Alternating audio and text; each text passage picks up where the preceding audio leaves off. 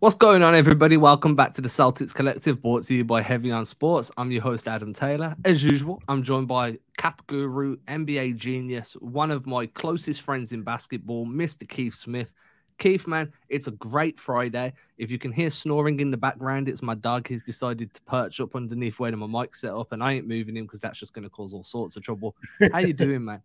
I'm good, man. If you hear some snoring and you look up and my eyes are closed, it's because I'm uh, I'm working on the Adam Taylor schedule, sleep schedule tonight today with only a couple hours. I, uh, I as I was telling you before we started recording, I just I, I couldn't like like calm my mind down after that game, uh, game, game six, which we're obviously going to spend a lot of time getting into, and then we'll talk some game seven. But yeah, man, I uh, you know, but but I'm, I'm as uh, I don't know how to say bright eyed and bushy tailed, but but I'm I'm here and I'm awake and I'm happy, so I'll take it. It's a it's a good way to start a Friday. I'm on my fifth coffee. it's just one of those days, man. I woke up to watch the game live.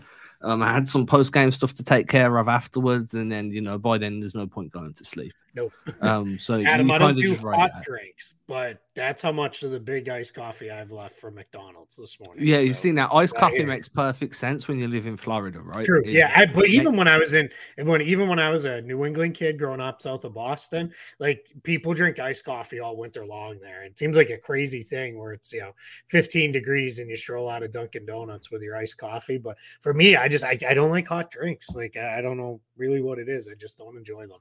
So I blame English culture for my love of hot drinks. I blame the culture. Tea fixes everything. Right.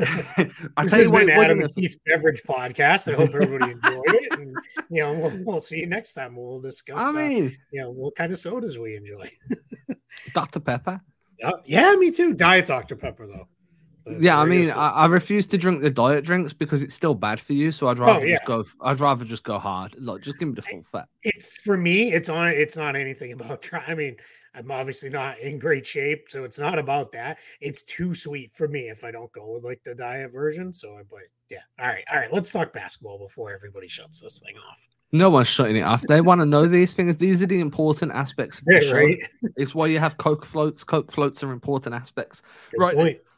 So let's talk basketball. Let's talk about how the Boston Celtics somehow, miraculously, against all odds, against their own performance for the majority of the game, somehow managed to force a game seven, right? And I, I want to start with Marcus Smart because I yeah. think that's a really good place to start.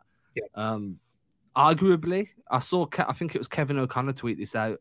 I think arguably top three game of his career in terms yeah, of in terms of control uh, shot selection, ability to run the offense, ability to rally the troops on defense.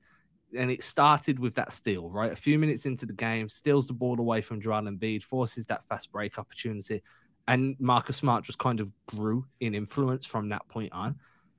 There's been talk over the last couple of weeks as the Celtics have stuttered. I won't say struggled, stuttered seems to be the better word there that this could be Marcus, this could be, you know, Marcus Smart's last tenure with the Celtics. And we hear this every time the Celtics play bad. There's always a vocal anti Marcus Smart crowd for mm. score watchers. But this game felt like a hey, I might be getting older. Next year might be my what is it, age 31 season. But um, I can still control the game, and I'm still your star, your leading point guard. I wouldn't say star point guard, but your leading point guard. So I just want to get your thoughts on on his performance in the game, how much you valued what he was doing, and how much value you thought that brought to the rotation overall. Yeah, I'm going to expand a little bit on what you said with the start of the game. He hit his first shot on a kick out pass. He had the steal. He had another three that he hit early, and then he had another steal at the beginning part of the second quarter where he broke up like a um, it, it, wasn't exactly a lob to Paul Reed, but like that's like what it functioned as. And he broke that up and stole that ball away. And I think when Smart is making those kind of plays all over the place, like that's when he's at his best. Now, to be fair, just because someone will jump all over. Yeah, he had some insane turnovers where he tried things where it's like, what are you doing? Um, but for the most part, man, he was he was in control. I thought he did a good job of pushing pace when they really needed to pick it up. Thought he did a good job of pushing it up the floor, but then pulling it back out, circling around. He had a play like that where he pulled it back out, circled around, got it to Jayson Tatum. Tatum drove and kicked, I think it was to Malcolm Brogdon. Um, so it was just, I thought Smart had a real good sense of what they needed in almost every moment throughout the course of the game. And it's just it's one of those things where you know you we too often we take for granted how good he is even beyond all the Marcus Smart of it all, right? Like we all love the you know crazy plays where he you know, takes a charge or he goes flying you know six rows deep into the stands to save a ball or you know got players trying to walk it up and Smart makes one of those Cobra strike steals and all the things that we all love, and that's all true. But even when you remove those things, he's still a pretty good basketball player, right? He's really grown into a good point guard who just he doesn't necessarily pile up assists because that's it's not what point guards do anymore. You know, the NBA I grew up on, everything ran through the point guard for the most part, and they piled up, you know, eight, nine, ten assists per game. That's not really how the game works anymore, but that doesn't mean he's not the one running and setting the offense. And I thought he did a great job of that in this one and helped set the tone defensively. He was super engaged defensively with the lineup change, right? He had to take on more of uh, the Tyrese Maxey assignment. And Maxey had a nice game, but I thought Smart did did things at times to make life a little difficult on him as well. Uh, he obviously switched on to Embiid and Harden and Harris at times and held up. So yeah, wonderful all around game for him. I think that one thing we overlook with Smart as well is the impact he has on shots not being taken. Same as Rob Williams does it's very easy to count matchup stats where how many points did you hold a player to what did they shoot when you were guarding them but how many times did a player pass because they didn't want to have to try and get past you or they didn't want yep. to shoot with your hand in their face and that's an area that Marcus Smart does a really great job of. And I like to, I kind of coin it shot denial. We have pass denial. It's a shot denial. He gets in the way, he kind of mm-hmm. hugs up, you makes he's swiping down, so you don't really want to rise up because you know those Cobra strike steals are there and he had that type of game where he was just everywhere. He his foot and fingerprint. I was going to say his foot was everywhere. His fingerprints were all over the game. Now, yeah.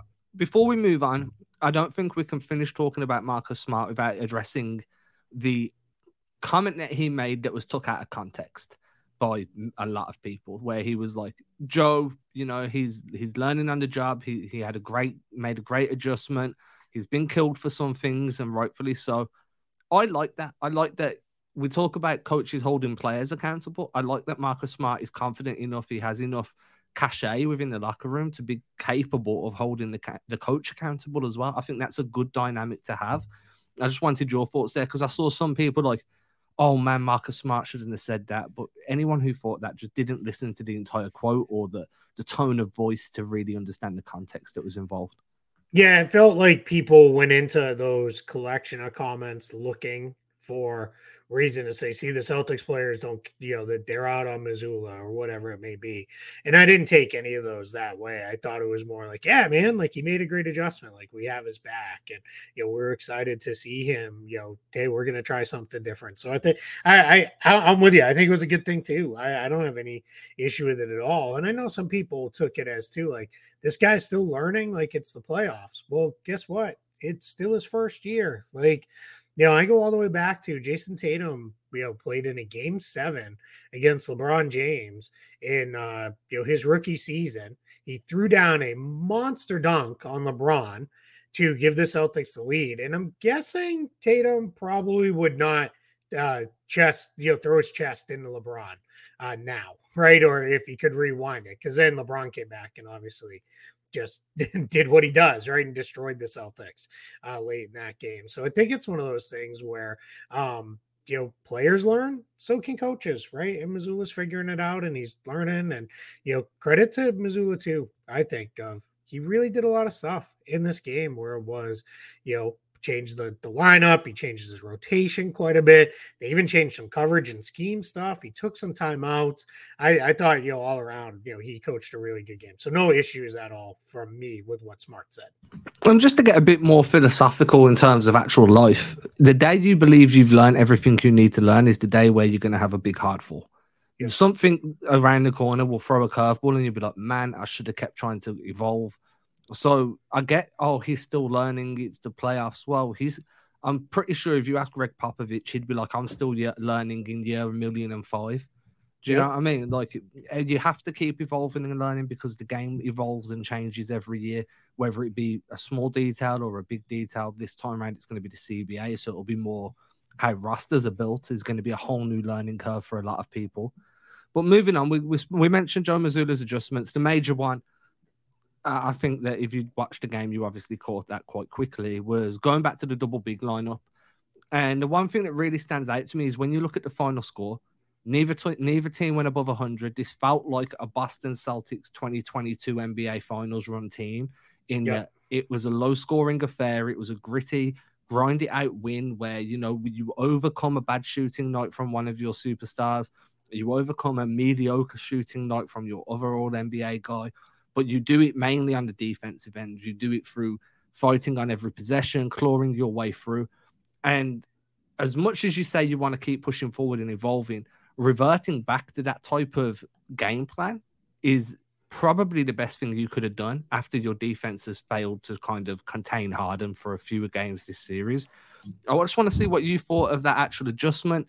Did you see anything where you're more confident with them running that in game seven? Or do you think Mazzulla goes back to the single big five out pace and space lineup? No, I, I mean, if for no other reason, the fact that it worked and got a win, he'll stick with it, right? He'll run it back with uh, Rob in the starting group.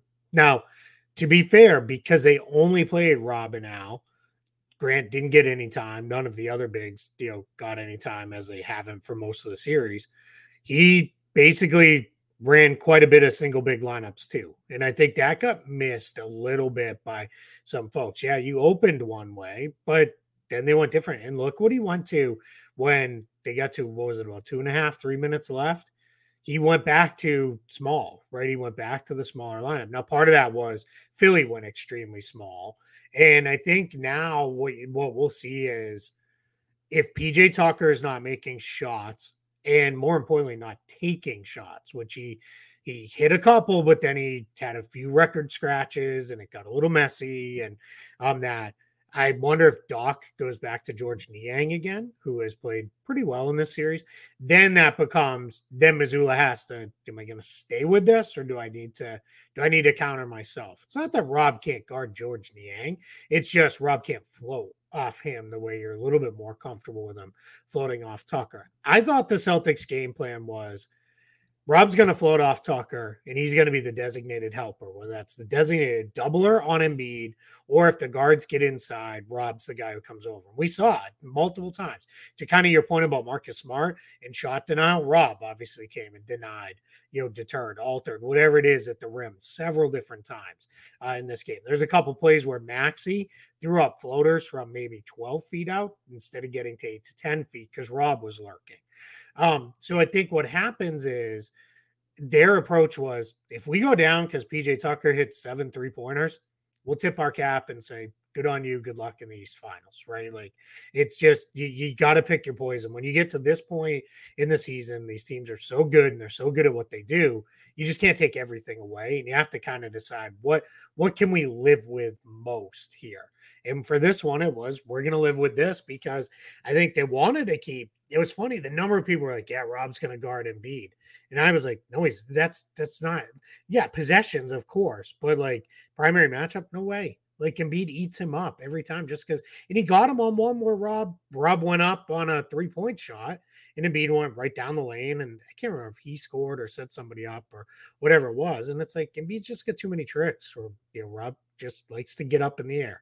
So it's at but his size as the designated helper was so huge, um, you know, in athleticism. Plus, he cleaned up the rebounding quite a bit. Philly only had six offensive rebounds in a game where they shot terribly, and I believe if if I have this right, three it was either three or four. I'd have to go back and pull my notes, and I won't do it right now. It's one doesn't make a difference, but it was either three or four were long offensive rebounds off missed three pointers, where like they're just there wasn't a Celtic in the picture because it just went so far away from where anybody would have reasonably been. Those are the ones you just kind of like, eh, it is what it is on those. I'm not to, you know, kill myself over those ones. It's the ones where it's like ball falls off the rim and no one's there, no one blocks out. Those are the killers. So, and they didn't really have very many of those. So I think, yeah, you stick with it, you run it again next game, but you have to be willing to very quickly in game seven becomes very much it's like the chess match within the chess. It's like if if in the game of chess, if you're playing like chess but then there's like a little corner of the board where you're almost playing like a whole other game, right? And maybe that's a really bad example because I don't think chess really works that way, but it would almost be like that where it is like that other game. You have to be very willing to change quickly. You can't, it's a very fine line between ride it out versus all right, this isn't working now. I got to adjust off it because if you go one way or the other too too early, you change, or you change too late, that can be the difference in losing a game seven. So here's an adjustment that I was expecting to see and we didn't, and I kind of brought this up on the on a post game stream I did yesterday for um, Bleacher Report, where you've got your seven man lineup, and one of my friends, you know him, Greg Manakis, was like, "Well, it's seven starters. It's seven talented players, good enough to sure. be starters." My argument was I understood completely when there's a double big lineup, Tatum slides down to the three. If he's having a bad game, there's no depth there unless you slide Jaylen up. It, there's no depth there to kind of rotate J- Jayson back out of the game. When you run a single big, Tatum slides up to the four. He's struggling. I thought that was when I'd expect to see Grant Williams. Maybe you go eight deep. We didn't see that. Mazzulla trusted that seven man rotation, those seven starters.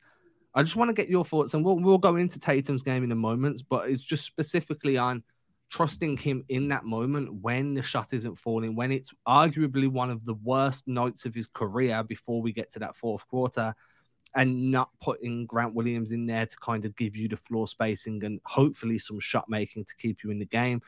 Did, was you how was you feeling up until that fourth quarter? Do you think that was a missed opportunity, or did you understand the process? I got it because I think when you get to kind of late in the third, early in the fourth quarter, right? The first half of these games are just they're over in a blink, right? And it's just you know you, you don't have time to really get into a lot of different stuff other than what you do beyond. All right, we're going to counter this because they changed this right away. In this case with Tatum was I think it was Joe Mazzulla basically saying hey, I can put Grant Williams in. I could throw Sam Hauser on the floor for a couple minutes. I could go to even Payton Pritchard and play really super small. But I think for him, it was all of those are there. Maybe they work, but maybe Tatum starts making shots too. And I'm just going to trust that maybe Tatum starts making shots too more. And I'm never going to fault the coach for saying, hey, he's our star guy. I'm going down. You know, if this ship's going down, we're going down together, me and him, right here at the helm, and that's going to be how it is, right? We're going to go down with this guy making, you know, you do either he figures it out or he doesn't, and that's what it is. Because I don't know that you, more often than not, you you trust that they will, right? You're gonna trust like they will get it figured out. And I am gonna you'll feel okay about it. So that that's kind of where I'm at with that one. And he did. He figured it out in that fourth quarter. So let's move on to that. The guy that after the game, humbly, and I repeat, humbly said he was one of the best basketball players in the world. Is it really humble if you're like, like that? That's almost like the no offense, but followed by something wildly offensive.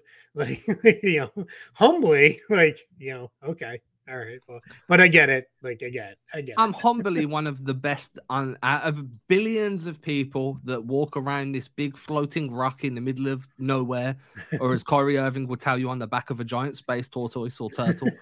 um, I am top 15 out of a seven billion people, but I'm telling you humbly, so it's okay. But yep. anyway, I just thought it was such a good comment. I really look because I'm here for that type of confidence. I think sure. you need yeah. that. Um, I think you don't get to this ex- point no if you don't have it, right? Yeah, you don't excel in anything yeah. in life without that level of confidence, whatever it is you do. Um, so I'm, I, I really appreciated that comment from him.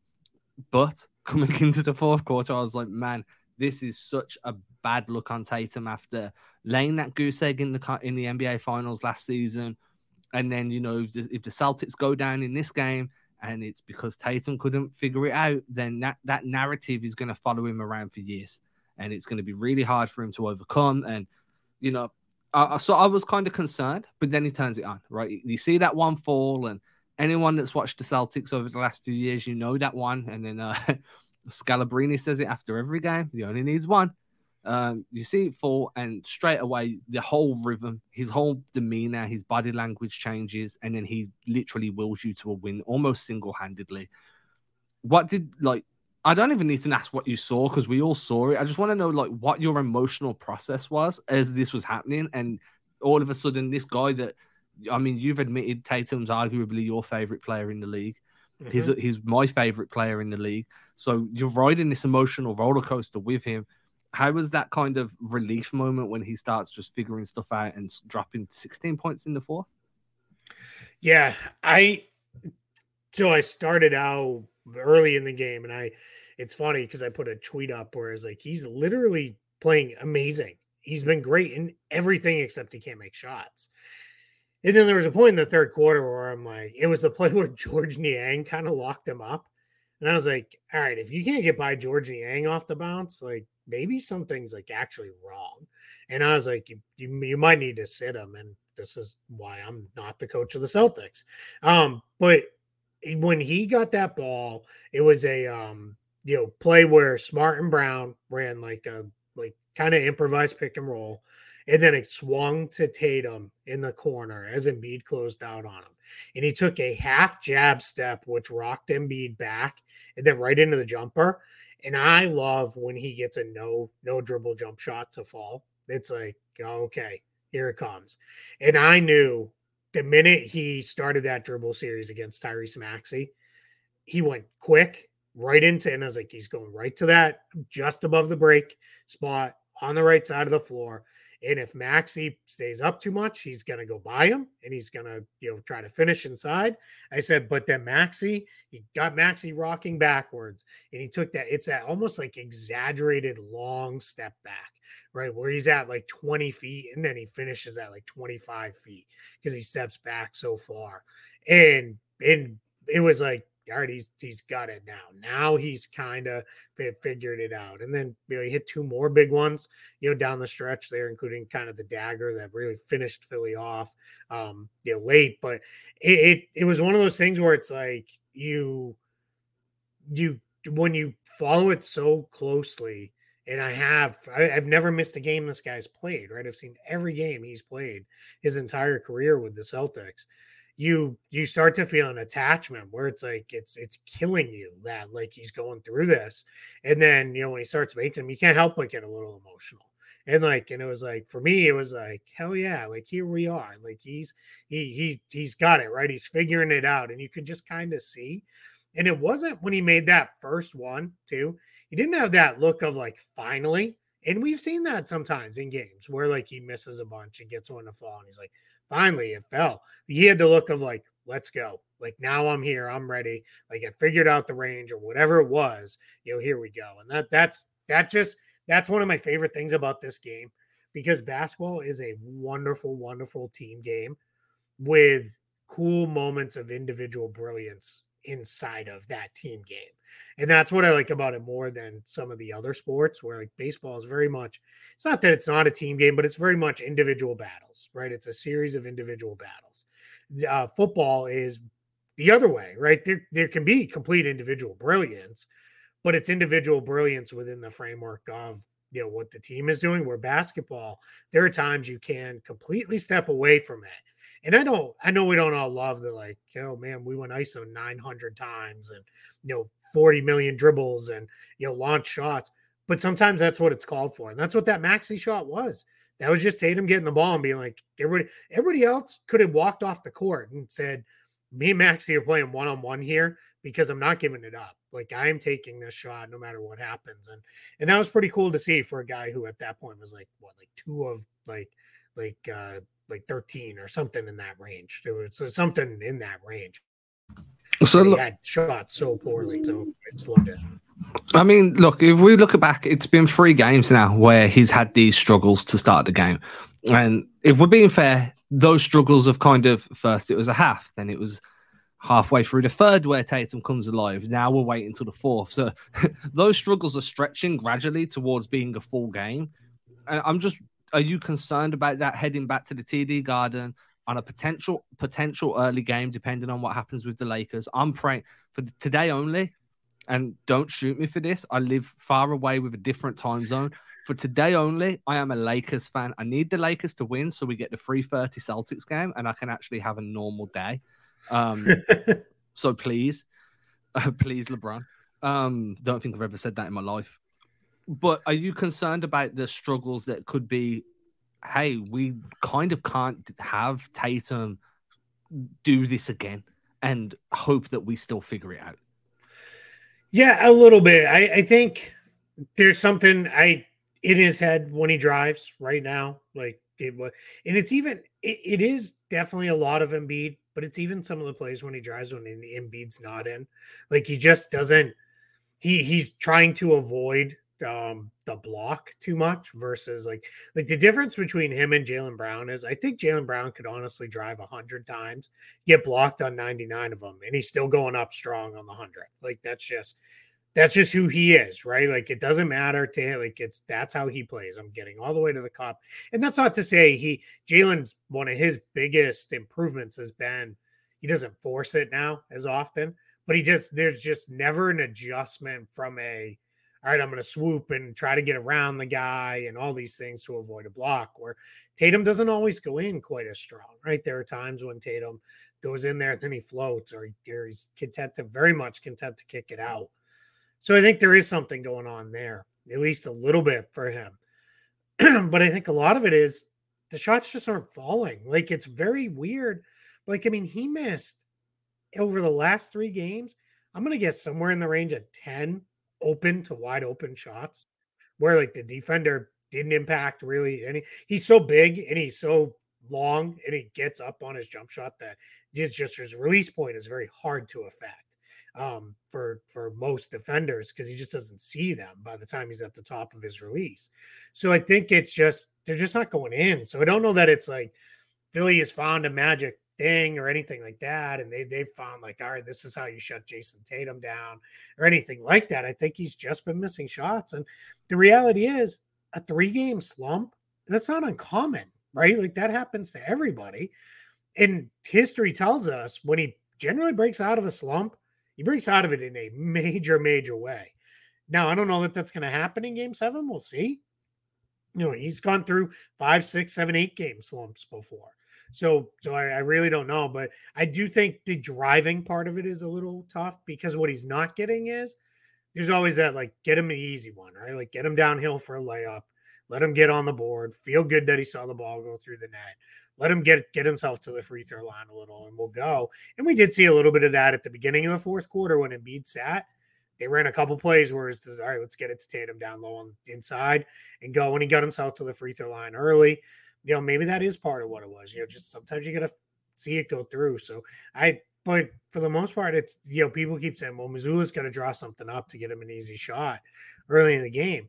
Well, he's done it a couple times and he's just not made them. So then it becomes almost like, man, now they're trying to get me going and I can't. So I'm not overly worried because I just think it's just a slump. But you know, we'll see. Maybe maybe game six was a sign of like, all right, we've got one of those, you know, uh, you know, seven three point nights coming, and or seven three pointers nights coming, and you know, he shoots, you know, fifteen of twenty one, and you know, has you know forty plus points, pushing fifty, and you know, the Celtics look great. We'll, we'll, we'll see. I'm not making excuses for him, and I don't want anyone to come at me saying I am. But do you think there's a possibility the wrist is affecting him? We know it's been affecting him through the regular season. Personally, I'm kind of expecting a surgery in the off season do you think that you know maybe he's took some hard block because he did have he did get blocked quite hard earlier on in the series, and since then he seems to have become more tentative when going downhill. So do you think the risk could be playing at least a factor in avoiding that contact? Yeah, I, you know, I don't know. Um, I, I, I am in a. How do I say this? I, I, I hate to speculate that that's what it is, just because I don't like I don't have enough of the details on yeah, it. that's fair. Know, you know, is that what what it is? And there's nothing that seems glaringly like like if you told me Joel Embiid, whenever the Sixers season ends, is gonna have to have a knee procedure, like, yeah, okay, sure. Like I believe it. Like there's visibly times in these games where he is hobbling and dragging himself up and down the floor, just like Rob Williams last season, right? In the playoffs, where it's like, all right, he's playing, but yeah, I can see Rob may need may need to get some work done here and go back under the knife. So I don't know. We'll see. Yeah, we'll find out. Wouldn't surprise me. Wouldn't shock me. I mean, the left wrist, we know he's been dealing with an issue with that for like two years now. It's part of why, like, I keep going back and forth on like if he should play in the World Cup this summer or not, because part of me says yeah, man, play because you only have these opportunities so many times in a career to play for the national team. And obviously, right, I want Team USA to win. So I want the best, you know, American born players there. I mean, it's crazy that in the top five of the MVP voting, he was the only American player, right? Every it was four four internationals, which just tells you, you know, how much the game has grown, um, you know, worldwide and everything. That's also another reason why this is, you know, in my my mind, one of the best sports in the entire world. But I think, you know, hey, I, I do see the value in like, hey, maybe let's take a summer off, right? Because this dude hasn't stopped since the bubble, right? It's basically been thing after thing after thing for him where he just keeps playing everything. And it's like at some point, like, let's just, you know, you know, like we we were talking off air about the beach a lot. You know, grab Deuce, pack up the stuff, and go to the beach for a couple weeks and just, you know, I don't even want you to do anything. You know, put your feet in the sand and just sit you know so yeah but it wouldn't shock me at all if there's some kind of procedure that needs to be done uh the, this off season. Yeah and I like that's kind of where my head's at just even if it's not a driving factor in these struggles maybe it's something that in the back of his mind is trying to protect right? And again i don't have any information. This is just me kind of reading between the lines over the last 18 months. Moving on i want to look at we've kind of spent a long time talking about individual players I think we can move on and look at game seven because otherwise we could be here for the next five hours. um, I just want to kind of see where your head's at going into that game, regardless of what time it starts. One thing that's really stuck out to me is how they've struggled at home recently.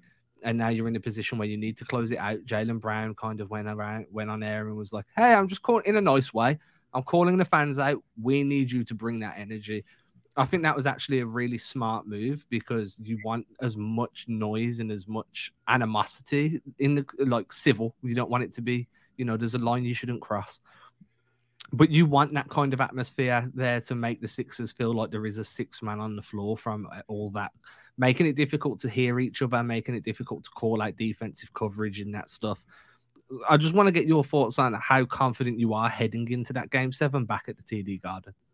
Yeah, I feel good, and that's just history of Celtics in Game Sevens has been historically pretty good, especially at home. So there's there's that part of it. I think there is a chance, just and I feel this way in every Game Seven, and we saw this last year in the Game Seven against Milwaukee.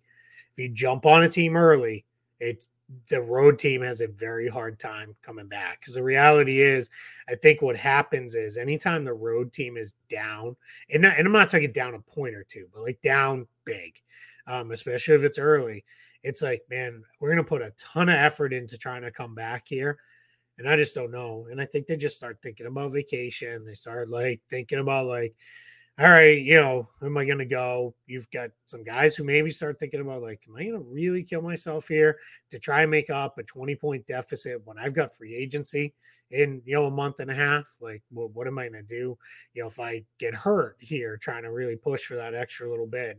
And that's not a Philadelphia specific thing. I think that's any team in a game in a game seven scenario, really in a closeout scenario, but especially in a game seven on the road. So yeah, I'm with you. Get going early, get the crowd. there's, there's our Tatum in the back there. Uh, um, you know, get going early, get get the crowd going, get them fired up, you know, get get uh, you know, try to get them down. Like get get get end this thing early if you can right? Like that, that's where you want to go. Kind of what it was against Milwaukee. Like try to turn it into a little party, right? In a celebration where everybody's feeling pr- pretty good. And not, I'm not saying we got to throw Grant Williams in and let him take 19 three pointers again. Um, you know, I don't know that that's the secret adjustment to, to make, you know, for game seven, but you know, hey, if that's the way it goes, then that's the way it goes. All I know is if I see Blake Griffin step on that floor, something went perfectly right. Yeah, probably. yeah, because yeah, he rarely plays if things aren't going. Exactly. so, yeah. He's the uh, he's the new Tacko, right? That new that new victory cigar. Kinda, yeah.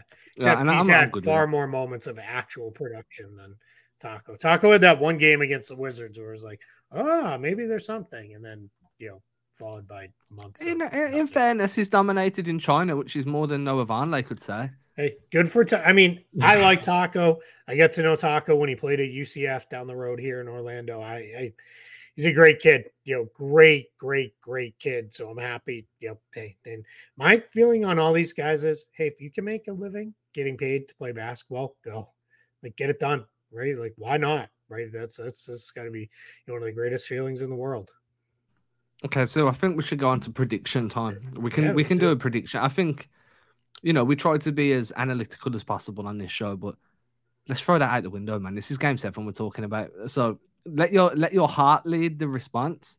What is your game seven prediction? Scoreline, biggest scorer, and most dominant player. I think the Celtics are going to jump on them early. They'll build a pretty big lead. Philly will make a run some point, probably early in the third quarter. Uh, and by when I say Celtics jump on them early, I think they'll they'll get a lead that pushes 20 or more. I think Philly will make a run, they'll cut it down, and then I think you're going to see kind of a flurry from Tatum uh, where like it just kind of finishes them off, and they don't have anything left. And most of the fourth quarter is just kind of cruising on into the East Finals. That's what I feel like. So I think you know. I, scores are always a little hard. Like I think, you know, but do you think Boston will figure it out enough to crack 100 again?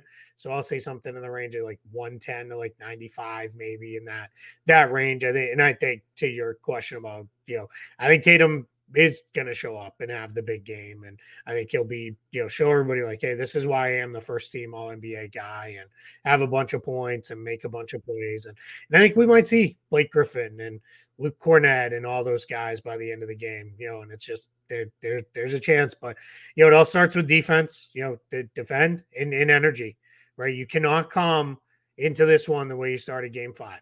If you if they play like that, they're gonna lose. That's just the reality very simply. Like if you play the right way and play with energy, it's something Brad Stevens used to say all the time, right? The ball finds energy, right? The game rewards playing the right way. Like just show up, play the right way, do your thing, like and get it done. And maybe, maybe these guys just like they're like, okay, cool. Now we're finally at a point where if we lose, the season's over, and there's that's what it takes to lock in. I mean, that's absolutely terrifying if that's the case, but uh, maybe that's where they're at. But yeah, I feel I feel pretty good. I feel like Philly lost their chance uh, in Game Six. Like I just you know, by and again, that's not even just a Philly thing. I think if you don't close out a home game in Game Six, you're going on the road like the Lakers tonight. Lakers better win it at home. Like you don't want to go in the you know play the Warriors in the Bay Area in a game seven, like that, that's a mess. That's not going to go well for you. So, like, get it done. But Philly didn't. Now I think Boston will. I'm to go Boston 120, Philly 112. I think it'll be close. I think Philly will make a run when the Celtics pull their starters. Um, as you'd expect, and then Joe gets panicked and puts everyone back in for like the last minute um, because he's had he, he's he's got some trauma from pulling guys too early. Uh, I always wonder, which like it really feels like it, it's once that happens that you you pull everybody and then it's like never again will I pull starters. Like it's I played for a coach like that. We we blew an AAU game once and sadly I was part of the lineup that blew the game. Um and then at the end, I mean, he'd be playing the starters and pressing up 30 points in the second half of games and like then the other teams and parents and everything would be yelling at him. We'd be like, "Ah, no, that remember that time." Like we we screwed it all up, and then you know then he'd sprinkle us in there, and we'd get in for the last couple minutes. But and I just in case anybody wants to know, I was very much the Payton Pritchard. Like I'd get and it was gonna I was shooting it every time I touched it. Like I, was gonna let it fly, man. I was like, I, I loved garbage time because it was like, here we go. Like, and there was no dribble the clock out. It was it's going up. oh yeah, it is, yeah. And it was barely in my hands before I was that thing was was getting up on the rim. Like I I love to shoot like that. That was that was my thing. So yeah. See, I'm jealous, man, because I had a coach that was the opposite way. Like he'd lose, he'd happily lose a game to prove a point.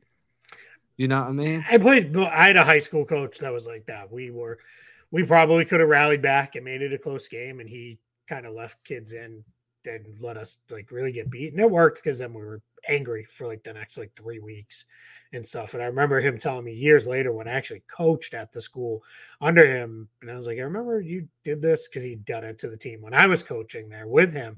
And he said, uh, he goes, Yeah, he goes, he goes, part of it is he goes, You guys came back. He goes, I remember your class when you came back and you had the best game, you know, best practice the next day um, that we had all season because like everybody was so angry and focused and ready to go. So, so I had a, my my last coach before I got hurt. Like I hated him, he hated me, right? And uh, because I was very much a, I was a primary ball handler. I was the high usage guy on the team, and this was back when you know, English players weren't that great. So it weren't hard to be the high usage guy. You just had to train every day and you already had to jump on everybody else. And um, I, I got into a game and I basically just kept driving and driving. And then, do you remember the boomerang street ball move where you kind of put it behind the head and slap it up into yeah. the air? Then, yeah. So I did that in a game, and obviously I got called for a turnover, and he benched me and he was like, "You're not coming back in, no matter what." and uh, they lost, and I sat there on the on the coach home, like, "Coach, you should have put me back in. We would have won." And uh, he cut me from the team about a week later. I was just like, "Okay, that's fair."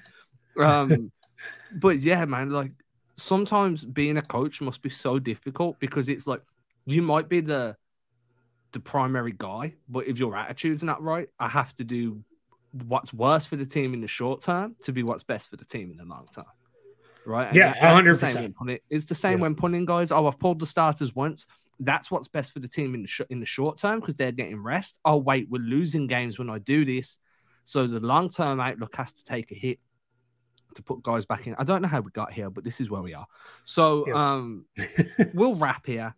We'll wrap. Moral of the story is don't put a boomerang move in the middle of a game. You're going to get called for a turnover. Your coach is going to cut you. And then, you know, you kind of just don't play basketball anymore. Um, yeah, that's definitely true. I, we've all played with that kid who's awesome on the playground, but then you get in a real game and it's like, eh. I mean, yeah, I, mean, I was averaging, I think I was averaging like 16, 8, and 4. So it wasn't bad. Sure. But it, it was just, you know, you're, you're still cuttable at 16, 8, and 4. I weren't dropping 50, 25, and 17. So, you, yeah, know. you, you were better than me. I was uh, very cuttable my entire. But you got to understand that the, the quality of opponent was lower. Sure. Yeah. So you know, it was probably about the same level. in a different life now, in a branch timeline. I'm gonna ask my parents to move to England when I when when I'm young, and I'll yeah, dominate. and then just dominate, dude, just dominate. And Luol Deng made it out. Jeremy Sochan made it out. You know, yeah, I think those guys might be a little bit better than you or I. I am just guessing. Luol Deng was an absolute monster. He was oh, two years sure. older than me when he was playing. So I played. I I when I was playing for Birmingham, we played against London, and I used to play in the age group above just because I was tall and big. And um, he just destroyed. Well, he's a few. No, he was a few age groups above. But anyway, he just destroyed the team. I didn't. I like. They. I went and sat on the bench to watch the game, and it was just like, dude. As soon as he got the ball, there was nothing you could do. Yeah. Whenever anybody gets a chance to play against, not even just NBA players, but a player who plays high level professional, it's completely different. It's a completely different thing. I I used to play pickup with this guy. He played um he played this was back in the 90s, but he had played 6 years in Italy. Italy's second and then at the end in the first division. Um his team had gotten promoted. And this guy was so good. And people like, why didn't you ever play in the NBA? And he's like, I'm not. He's like, it was never anywhere near good enough play in the NBA. And like that's how good this guy was. And then a handful of times I've gotten a chance to play and pick up runs with NBA players. It's just they're they're in a completely different world than you know everybody else. That's why. Yeah, everybody just thinks, hey, I can score twenty down at the yeah. local run and shoot, and yeah. you know, and then it's like, no, man, like. I was always under the impression like people used to say to me, no one understood really, You're going to play in the NBA? I'd be like, I'd be lucky to play in like the third division of Europe. Right. And if I could, I'd do that, right? Like sure. because yeah. like you're getting better. And even then, I wasn't that. I wasn't good enough for that. Like the, the level disparity is so yeah, crazy. Yeah, it's unbelievable. But so all right, we've we've gone way far off the rails. But here. now everybody appreciates what they're watching that little bit more because we spoke about real is. life hoops. Right yeah. then, everybody will be back on Monday. Um, talking about a win, I'm not even going to acknowledge the fact that there might not be a win. We're going to mm. talk about a game seven victory, look ahead to the Miami Heat and how John Mazzulla has got his work cut out for him going up against Coach Spo. Love it. Until, until then, Keith is going to bring you loads of salary cap stuff. So be on Twitter because there'll be lots of it. And I'll be ranting and raving about something somewhere. So you'll see me around too. Everybody, have a good weekend. Keith, as usual, thank you for joining me, good sir, and we'll catch Absolutely. everybody later.